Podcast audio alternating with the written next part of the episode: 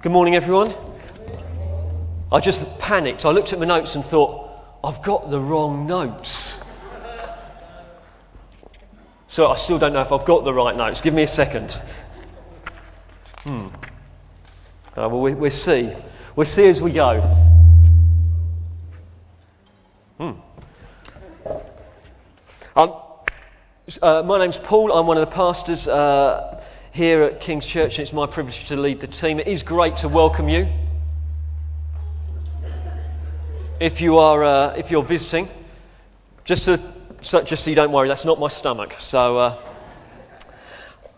it's, it's great to uh, also be um, on the third morning of our in, in our season of prayer, fasting, and giving. The response so far has been absolutely um, amazing.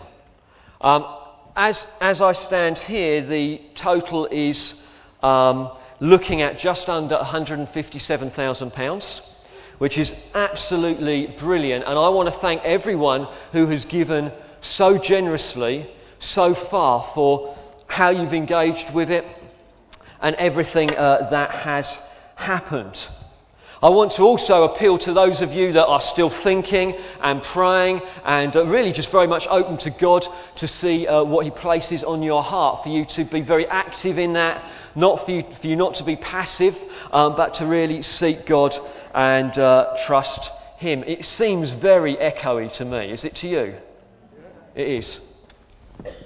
So apologies while I make a few adjustments, see if it makes any difference at all. Does it make any difference at all? No, not really. Oh, I'll carry on anyway then. We're going to continue our series in John's Gospel. We're looking at um, Jesus, incomparable or irrelevant. And this morning it's my privilege to look at the amazing account of where Mary uh, breaks the uh, jar, the pint jar of perfume, and pours it on Jesus' um, feet. So we find that in John chapter 12, um, verses 1 to 11. And in this season where we're thinking about money and praying and fasting, and we're looking to push in with God and engage with Him, I think it's so good that we keep anchoring ourselves week by week into Jesus. We keep looking at Him, who is the reason why we do it all anyway. He's the reason why we're here. He's the reason uh, that we enjoy the life that we do, is because of Jesus Christ. Now, this is an amazingly provoking story. It provoked me as I was preparing, and I'm sure it's going to provoke you as we look at it today. So, uh, Romans, no, John chapter 12, starting at verse 1. Six days before the Passover, Jesus arrived at Bethany, where Lazarus lived, whom Jesus had raised from the dead. Here, a dinner was given in Jesus' honour. Martha served while Lazarus was among those reclining at the table with him. Then Mary took about, about a pint of pure nard, an expensive perfume. She poured it on Jesus' feet and wiped his feet with her hair. And the house was filled with the fragrance of the perfume. But one of the disciples, Judas Iscariot, who was later to betray him, objected. Why wasn't this perfume sold and the money given to the poor? It was worth a year's wages. He did not say this because he cared about the poor, but because he was a thief. And as keeper of the money bag, he used to help himself to what was put into it. Leave her alone, Jesus replied. It was intended that she should save this perfume for the day of my burial. You will always have the poor among you, but you will not always have me. Meanwhile, a large crowd of Jews found out that Jesus was there and came, not only because of him, but also to see Lazarus, whom he had raised from the dead. So the chief priests made plans to kill Lazarus as well. For on account of him, many of the Jews were going over to Jesus and putting their faith in him. Lord Jesus, we do say you are amazing. Lord, we do. We say you're amazing. Lord, and I, I ask, Lord, would we see you more clearly this morning? I pray, would you stir our hearts?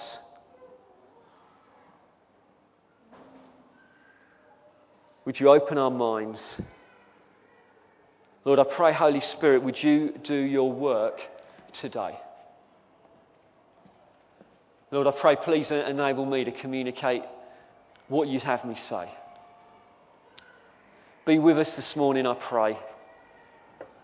Amen. Excellent. Well, let's start as we normally do by looking at this account, um, explaining a bit about it, um, setting the context a little bit, and then we'll look to see how we can apply it to ourselves. I think the first thing just to say is this this is Jesus, this is the beginning of Jesus' final journey to Jerusalem. He's been keeping a low profile because of the um, opposition that he's been facing from the Jews in Jerusalem. He's actually been in a place called um, Ephraim for, for the last season of time. We don't quite know how long, um, and we don't know quite where it was in Jerusalem either.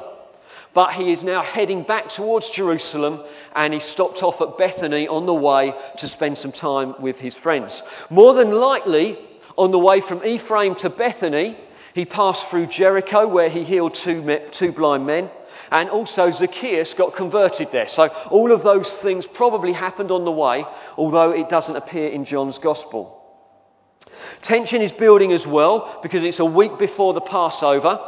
And the Jewish authorities were expecting Jesus to turn up and were on the lookout for him. So Jesus turns up on the Saturday night, on the Sabbath, and he has the meal with Lazarus and his sisters and with a group of other guests. On the Sunday, he goes into Jerusalem. It's Palm Sunday. It's where they, they, they take the palm leaves off and uh, they, they say, Hosanna to the King of Kings.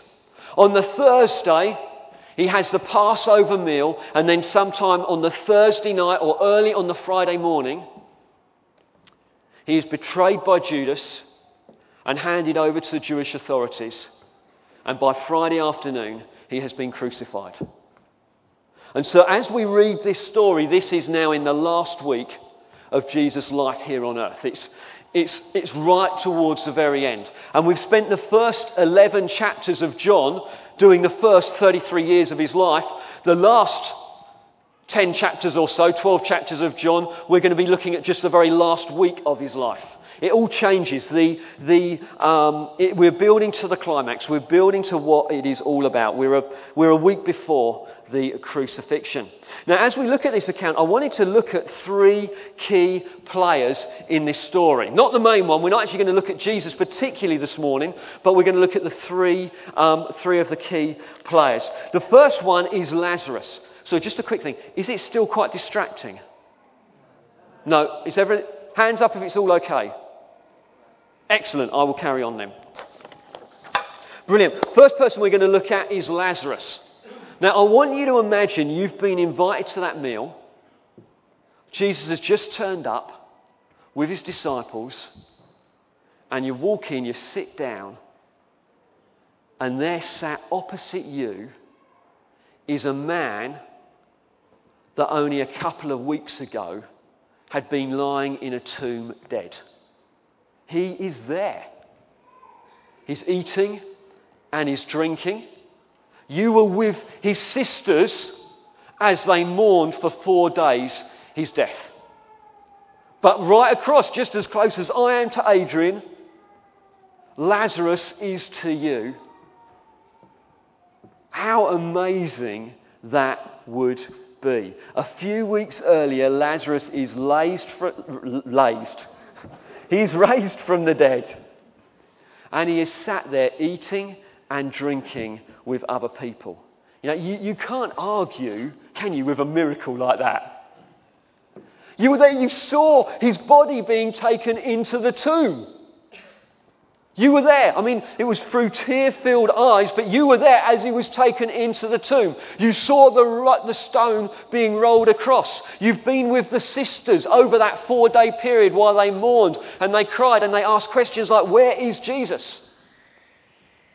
But then, then maybe you'd been there or maybe you hadn't, but Jesus turned up and he spoke to Lazarus and he came out of the tomb. As we saw last time, he shuffled out, still wrapped up in the clothes that bound him. He'd been dead for four days, now he's up and about. He's eating, he's talking, he's probably gone back to work. Whatever the illness was that had laid him off, he's probably back working now as well. A real life local celebrity. He's there. I mean, absolutely, absolutely amazing. And that's why it says in verses 10 and 11 of this account, it said, So the chief priests made plans to kill Lazarus as well, for on account of him, many of the Jews were going over to Jesus and putting their faith in him. And it's not surprising, is it? On the back of such a miracle that there was such a response.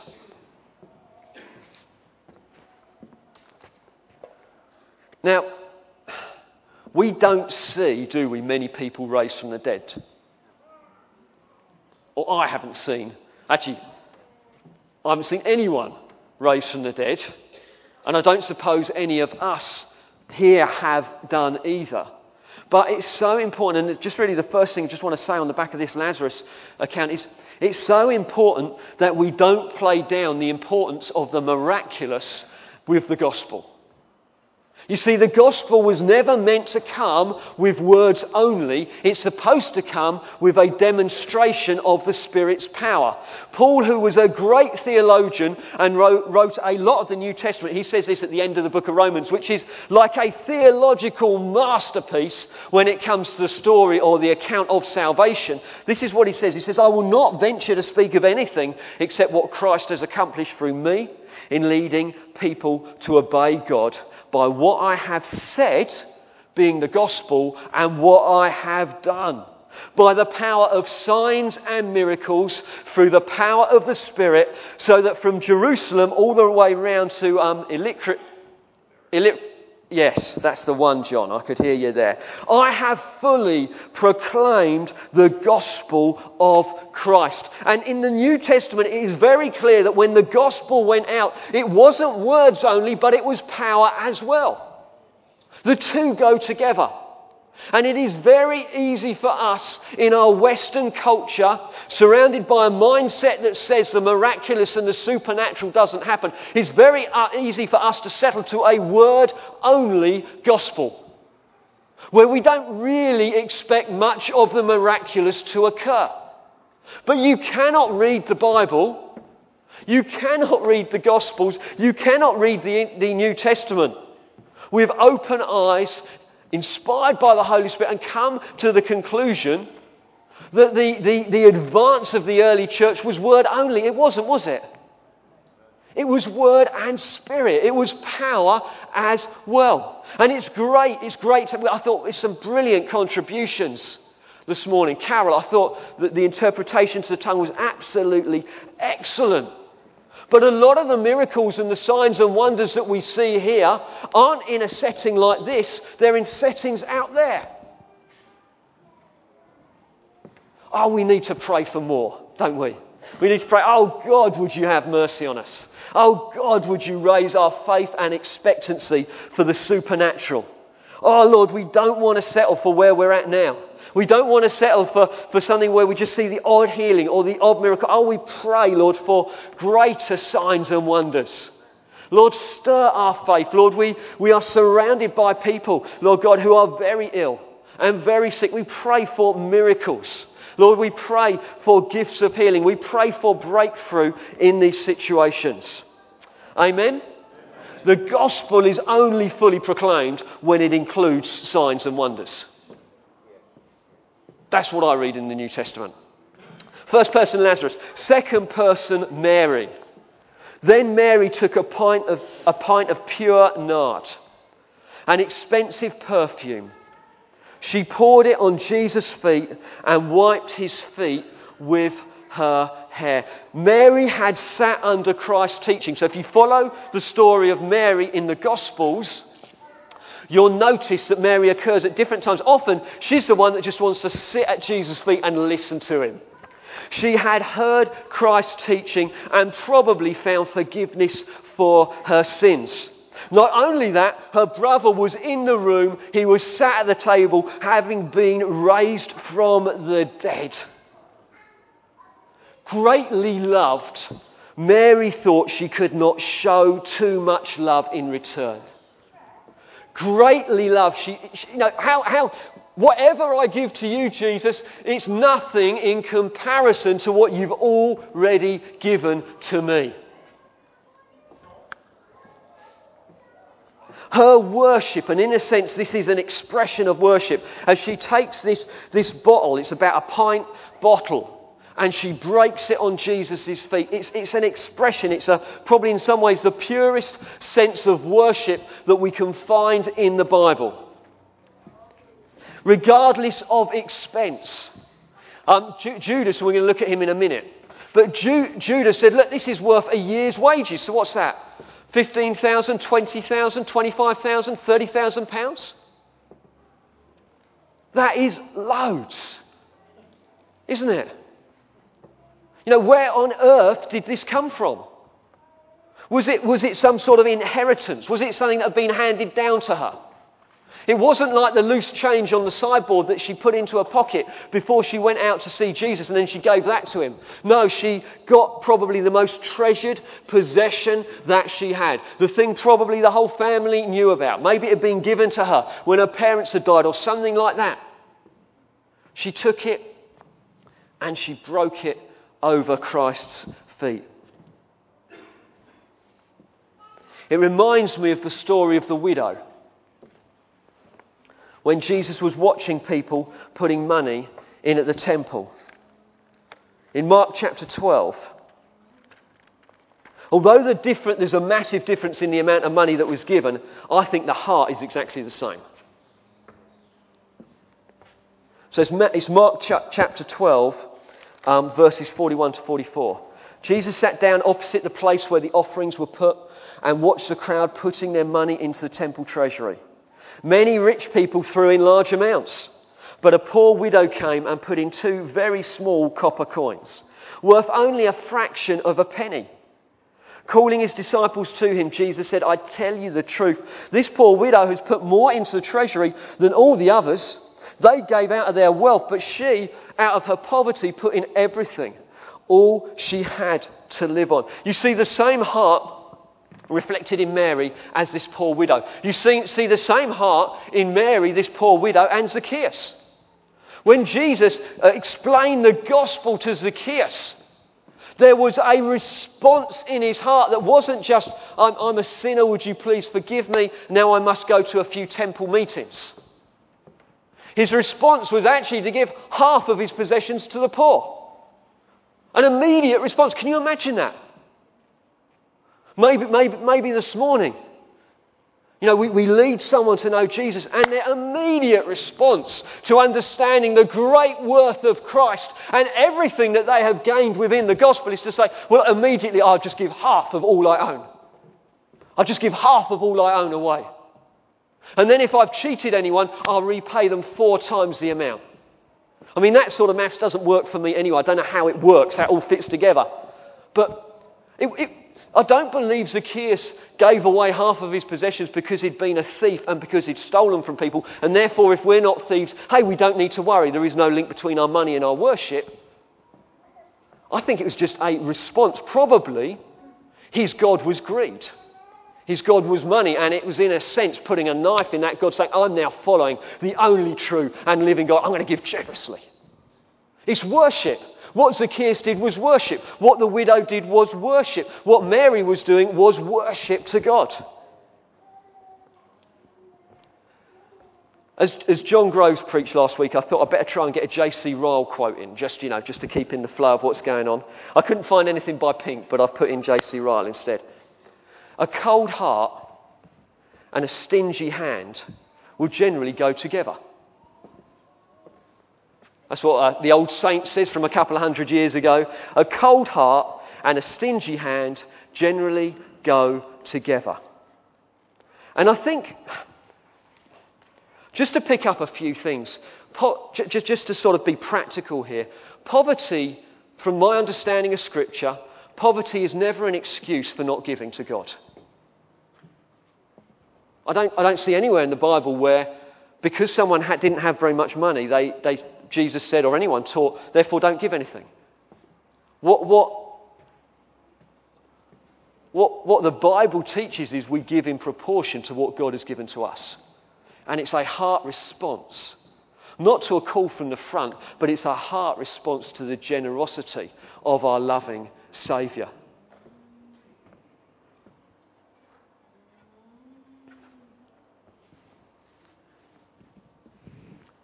I think as well, when I've been looking in the Bible as well, I don't think the fact that, you know, maybe, maybe even here you're sort of sat here thinking, well, God hasn't spoken to me about giving. So therefore, I'm not going to give. You know, I haven't had that now word. I think if I can say, of all due respect, you don't need that. You need to obey what it says in the Bible. Read the Bible, be convinced of what Scripture says, and then give generously. The, the, the, fact that you don't feel you want to give generously or you don't feel compelled to give doesn't mean, therefore, it's not, it's not right to give. What it means is you need to get on your knees and seek God and see what does the Bible say. Oh, I need to align my life with what the Bible says. As with any other area of Scripture or teaching.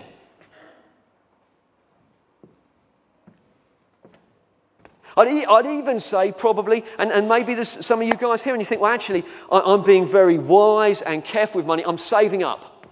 I'm saving up because, because I, you know, it's right to maybe get on the property ladder, or it's right to do this or to do that. Well, I, if, if I can say again with all due respect, it doesn't seem to say that in Scripture. It says, honour God with your first and your best, and trust Him. And trust Him.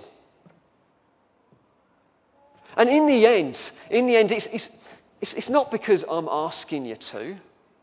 My, my job's just to teach what Scripture says as best as I can. That the reason we give anything in our lives, whether it's serving or money or any bit, why?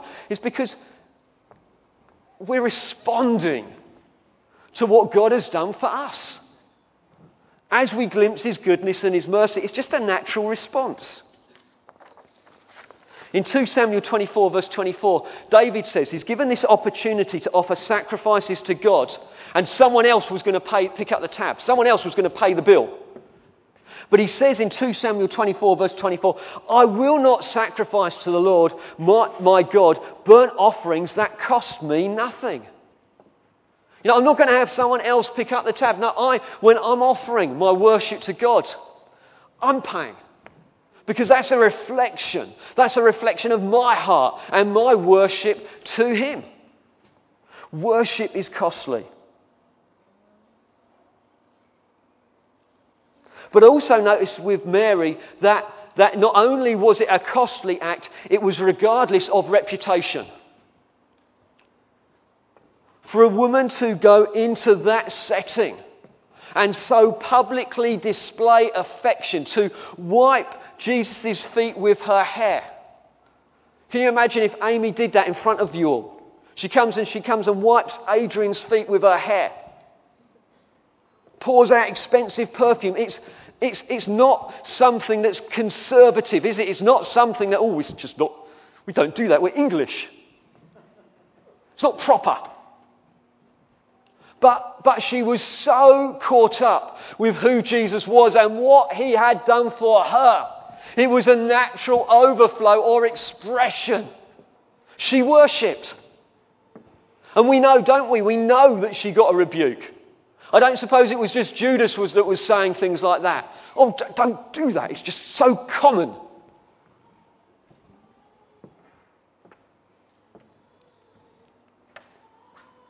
I think for myself, when it comes to worship, Maybe not quite so much now, maybe getting a bit older and longer in the tooth, but certainly as a young man. Every Sunday was a battle against self consciousness. Whether it was raising my hands or jumping up and down in, in, in worship or coming to the mic to pray out, every battle, every, every Sunday in a sense, was a battle against being just aware of self and thinking everyone else was looking at me. When really the only person I should have been worried about was God's view and God's perspective.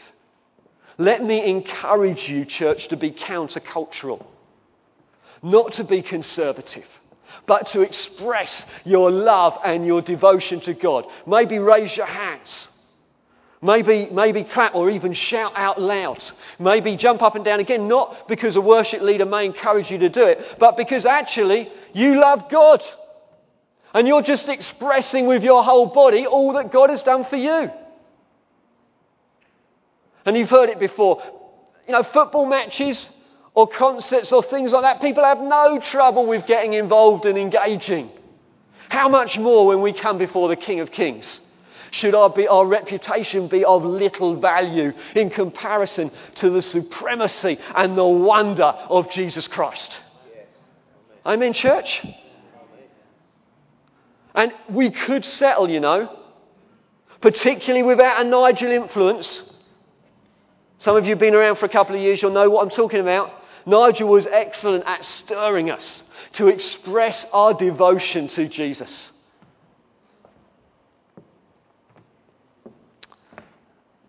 She was keen. In the end, she was keen to express her love and devotion to Christ.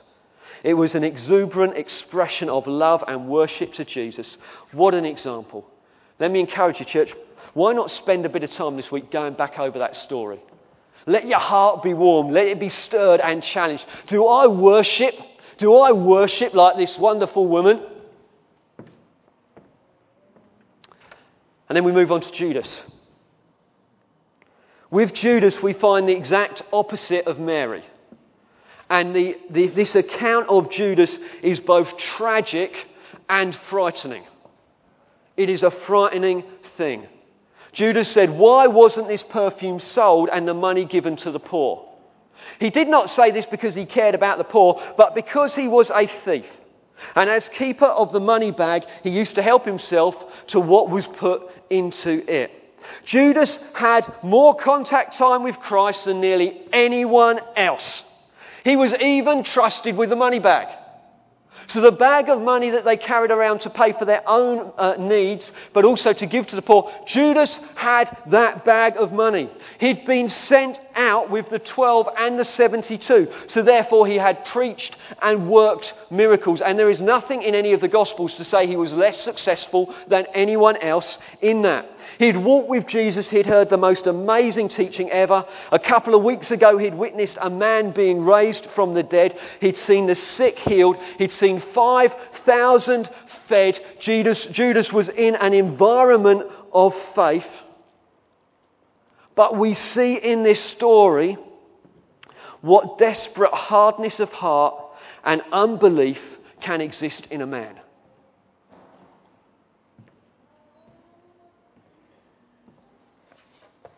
He'd seen it all, he'd had all the opportunities, and yet it didn't connect in here.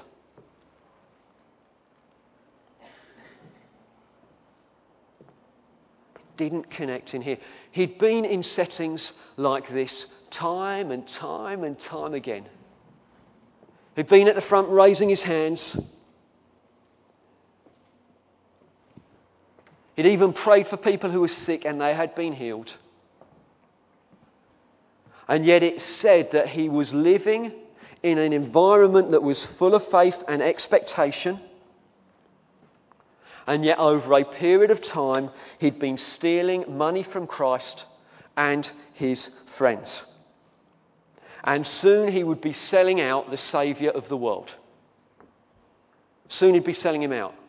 I mean, Judas was worried about £20,000 that could have been used so that he could have lined his pockets when, uh, in, when within under a week he'd be selling out the Saviour of the world for about £6,000.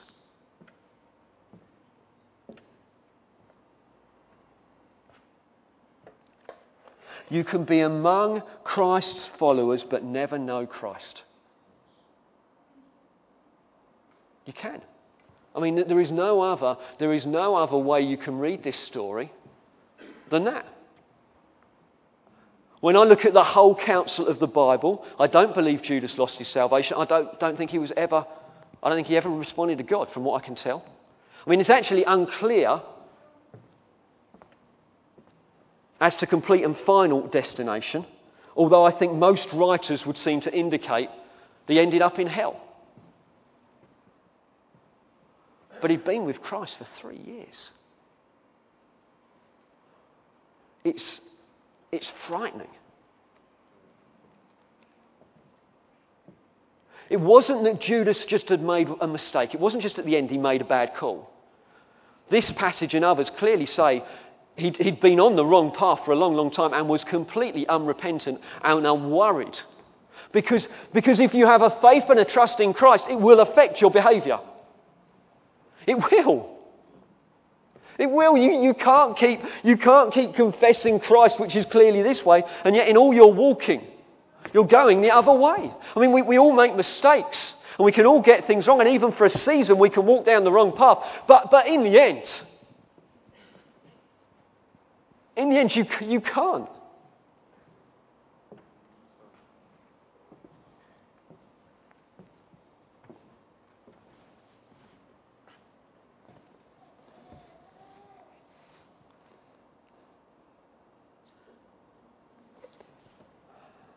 Judas had a set pattern of behaviour. This was ongoing rebellion, unchecked by repentance. Let me plead with you. If you are here and you know you're living contrary to the Word of God, you know, big, big areas. You know. You, as I'm speaking now, you feel the conviction. You feel, I, I know. Don't, don't play with fire. You have a loving Father in heaven, but He's also the judge of the universe. Ask for grace. Confess your sin. Find someone you trust, someone mature in God who can help you. Get it sorted.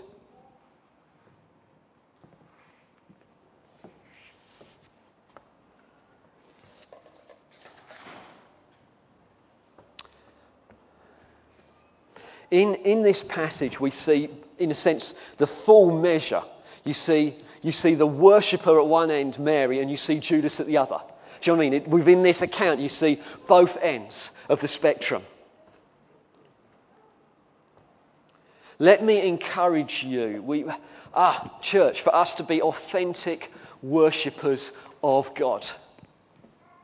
In Romans chapter 12, it says this if you want to see what the nature of true worship is. And it is singing songs, it is raising your hands, but it's actually it's lifestyle. Romans 12, verses 1 and 2. Therefore, I urge you, brothers, now listen, listen to this. I urge you, in view of God's mercy.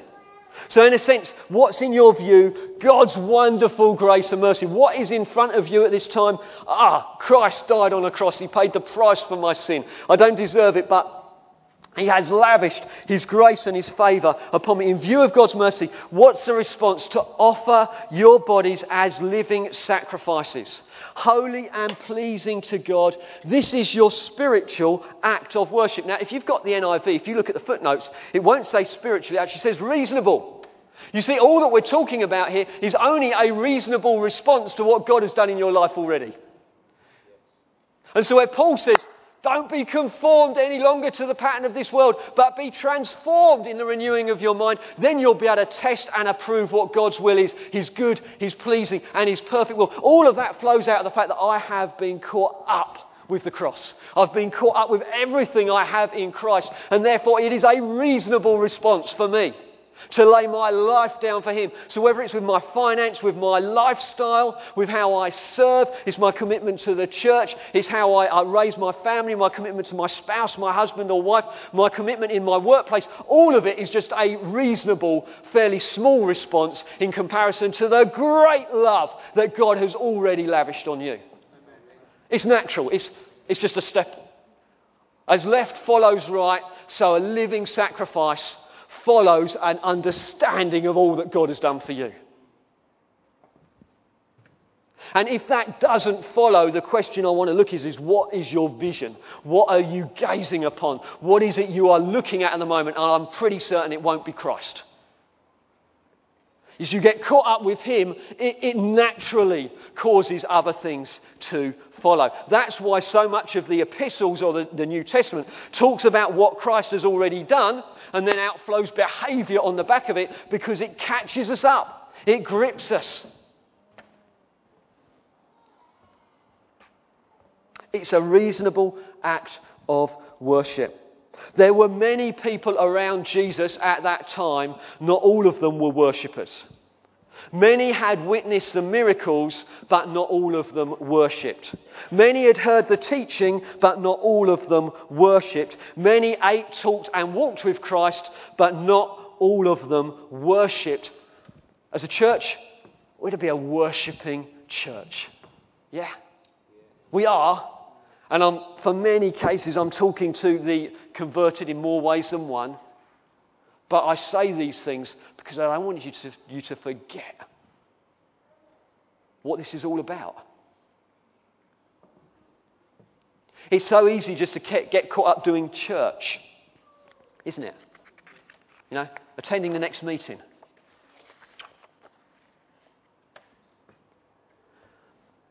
What about us to corporately together as a church?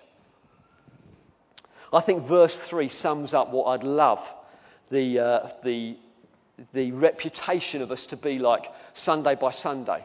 And as we meet in community groups, it says, The house was filled with the fragrance of the perfume. So I'm not asking you all to wear nice perfume and aftershave, you know, when you come on a Sunday morning so that we all smell nice. But I think it's a great picture of worship as we gather, each individually abandoned to God, laying our lives down, not just on a Sunday morning, but every day of the week in worship, offering our bodies as living sacrifices to God, as we gather, this whole place filled with the fragrance of God's presence and our devotion. What a place to be! What a place to be. That we're worshippers of the King of Kings and the Lord of Lords.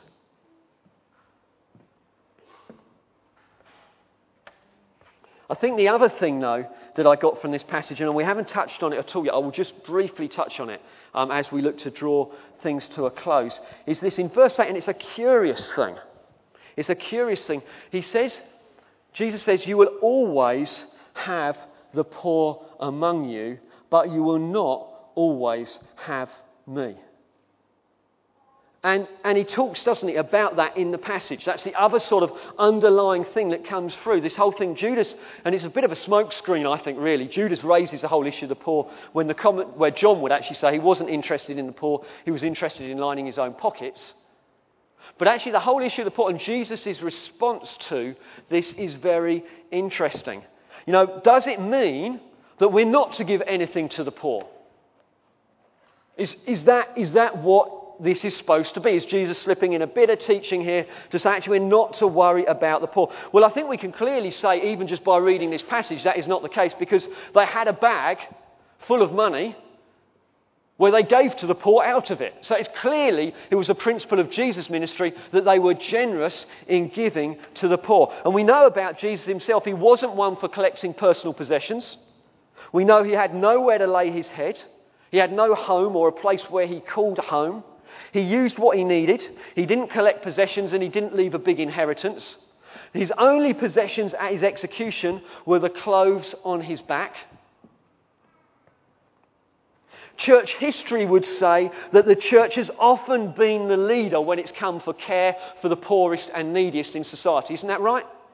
If you know anything about church history, you'll know that, that, the church has always played a key thing. John Wesley, if you've been reading the blog, you'll have heard this, but I will put it in there because I think it's very, very provoking. George Wesley wanted to live generously, and so he decided as a young man that he would find out what he needed to live on. Not in an extravagant way, but what did he need to live on over the course of a year? So he came to the conclusion after working it out, he needed £28 to live for a year. His income was £30. So he, gave, he, so he, he spent £28 on surviving and he gave £2 away. The next year, though, his income doubled. He got closer to £60. But he still lived on the 28. And so he gave away £32. The third year, it stepped up again, and the same principle carried on. In his biggest year, if earnings is his biggest year, he earned, I think it was around £1,400, and he still lived off £30 that year, 28, 30 pounds that year. He gave the rest away. And when he died, it says all the money he had in the world was just a few coins in his pocket.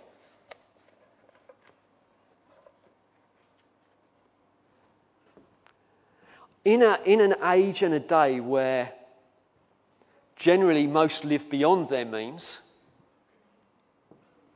you know, work out what your income is, and generally people live about 10% beyond that. This is very countercultural. It's very different from most of us. I don't know if you're the same, but if you get a pay rise, the first thing you're thinking about is what will I spend the extra money on?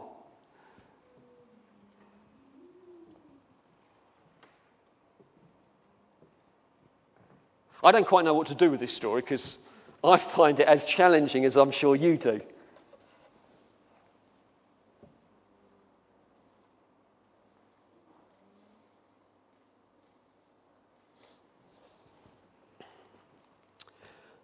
Ali Green from Bedford said this. She's uh, at the King's Arms Church, and they've, they've had an established work for the poor for many, many years. We want to love people excellently, whether they want to hear the gospel or aren't interested at all, because they have great value and worth, because they, they have great value and worth to God. And as a church, that's to be in our heart, isn't it? We're to love the poor and the neediest of our town. We're to look to serve them and play our part in reaching them. I think the other thing, though, that we must say about this is that the cross must control every aspect of a disciple's life, including giving to the poor. And I think in the history of the church, there are a number of examples where social action has become separated from the church. It started off together the gospel a proclaimed gospel and serving and working for the poor, both running in tandem. But over time, the gospel edge has been left, the social action has remained strong, and in the end, it's been a great work in supporting the poor, but the gospel element has completely died. As with anything else we do, church, we need the gospel to set the tone and the feel for all we do in life. The cross needs to be at the centre of the disciples' life including how we serve and work with the poor. In a sense, what we're saying, Christ is of greatest worth. That needs to stay first and foremost in our minds. Above everything else going on, Christ is of greatest worth. But actually, as I follow Christ, we have an obligation to serve the poor and play a part with them. As you know, from this season of, of giving that we are in, we've said that we're going to set aside um, 10% to give away. Some of it to support overseas mission, but some of it to see a work for the poor established here in Hastings. Because as a church, unless we are affecting and helping and supporting the poorest and neediest in our community, we're, we're not functioning as church. Not fully, anyway. And whether they come to know Christ or not, our mandate is still to serve and to love and express God's love, both verbally and practically. It's not just one or the other. It's not a gospel of words without action, nor is it just action without words. Because if you don't explain why you're doing it, people won't know who to thank. If you don't know why you're doing it, people won't know who to thank. So it's very important that the gospel and, and, and social action stay close together.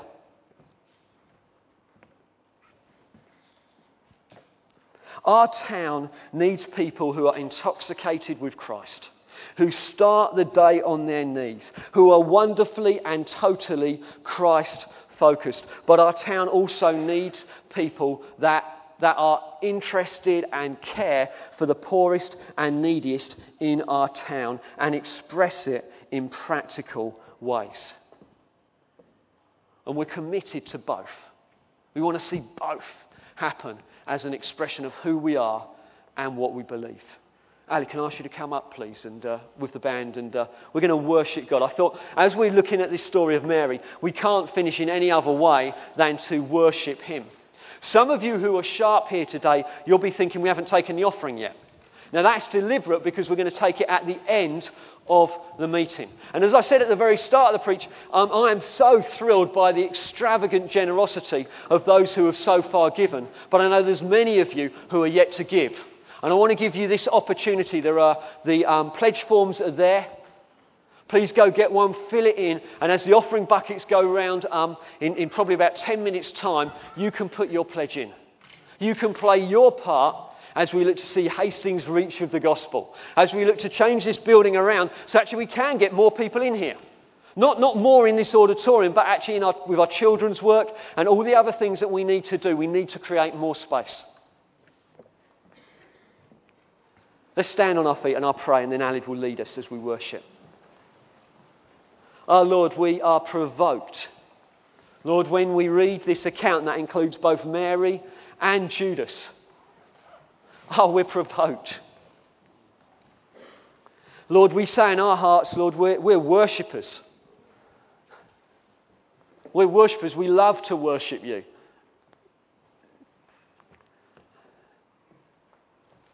Keep leading us, Lord, on in your truth. Lord, I pray if there are areas in lifestyle that are just so contrary to what your word says and to who you are, Jesus, I pray for the gentle conviction of your spirit to come in. Lord, we, are not a people that love you only with our words, we're a people that love you with our actions as well.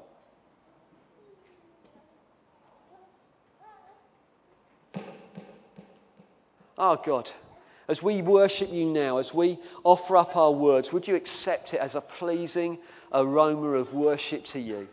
Would you move our hearts? Would you draw us after you? Would you gather us up? We say as we're praying and fasting, Lord, we, we want to know you better. We want our hunger for you to grow stronger. Lord, we don't want to stay as we are. Oh, Lord, come and have your way among us, we pray. In Jesus' name, amen.